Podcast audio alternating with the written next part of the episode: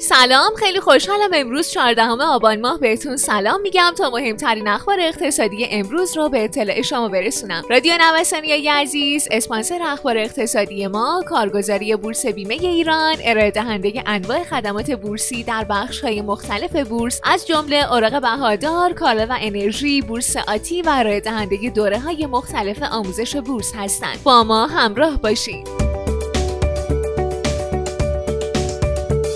وزیر اقتصاد قربانی ابرنوسان بورس میشه. رشد افسار گسیخته قیمت سهام وزیر اقتصاد رو بر لبه تیغ قرار داده. نمایندگان مجلس قرار فرهاد دشپسند رو به مجلس بکشونن و استیزاه کنند با این حال یکی از نمایندگان عضو کمیسیون اقتصادی مجلس به دنیای اقتصاد میگه بعید به نظر می‌رسه در شرایط فعلی که تا پایان دولت دوازدهم مدت زمان زیادی باقی نمونده طرح استیزاه وزیر اقتصاد به تصویب مجلس برسه.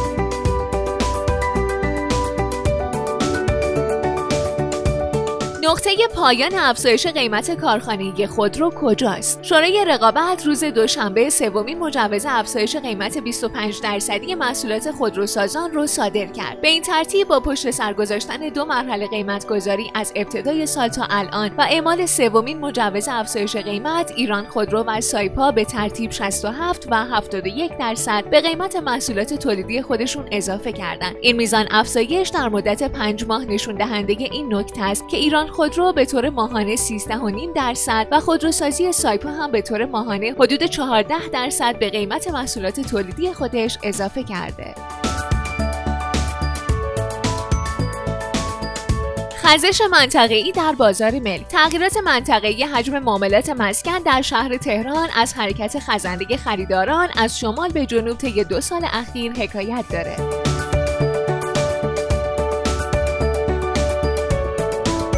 پایان کار فولاد دستوریه. قیمتگذاری دستوری از پیشنهاد فولادی مجلس حذف شد تا یکی از ریسکهای مهم برای این صنعت و بازار به حاشیه رانده بشه. عرضه زنجیره تولید فولاد در بورس کالا و افزایش شفافیت و کد رهگیری معاملات از دیگر بندهای این طرح پیشنهادیه.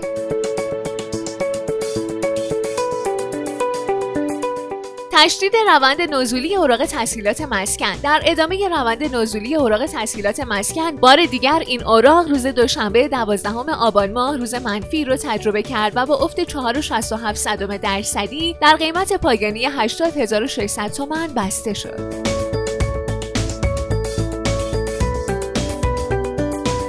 چهار طرح معیشتی در راهه. دولتی ها از چهار طرح کمک معیشتی برای مردم خبر دادند. گواه این مدعا اظهارات علی ربیعی سخنگوی دولته که در گفتگوی تلویزیونی اعلام کرد حداقل چهار طرح مهم برای کمک به معیشت مردم در دولت دنبال میشه که بخشی رو در قالب بودجه 1400 و بخشی دیگه رو هم در بودجه امسال عملیاتی می‌کنیم.